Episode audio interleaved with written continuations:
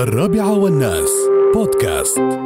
آه، نفذت حملات تفتيشية آه، وعلى س- 917 حافلة 538 مخالفة لحافلات مدرسية ترصدها طرق دبي. ويا هذا الموضوع يتعمم على الإمارات كلها وتكون هناك في حملات لمخالفة طبعا حافلات المدارس آه، اللي اللي- أو المخالفات أو رصد مخالفات حافلات المدارس والطرقات ويا كثر مخالفاتهم.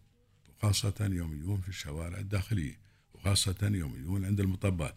يمر على المطبات حرام من الصغارية داخل يلعبون مرور الكرام ويومي على المنحنى بعد. حدث ولا حرج. الصغارية يمشون من الشيت هذا لين الشيت الثاني. فعندهم يعني حد منهم يعني ما بال ما عنده عنده عدم مبالاة. فيا ليت يا ليت يا ليت هذا الشيء اللي قامت فيه. ال- الهيئة الطرق والمواصلات في دبي اللي هي ال RTA يا ليت يعمم على كل الإمارات ويرصدون مخالفات سائقي حافلات المدارس. والله يطلعون مخالفات بالهبل. هذا في دبي 538 مخالفة.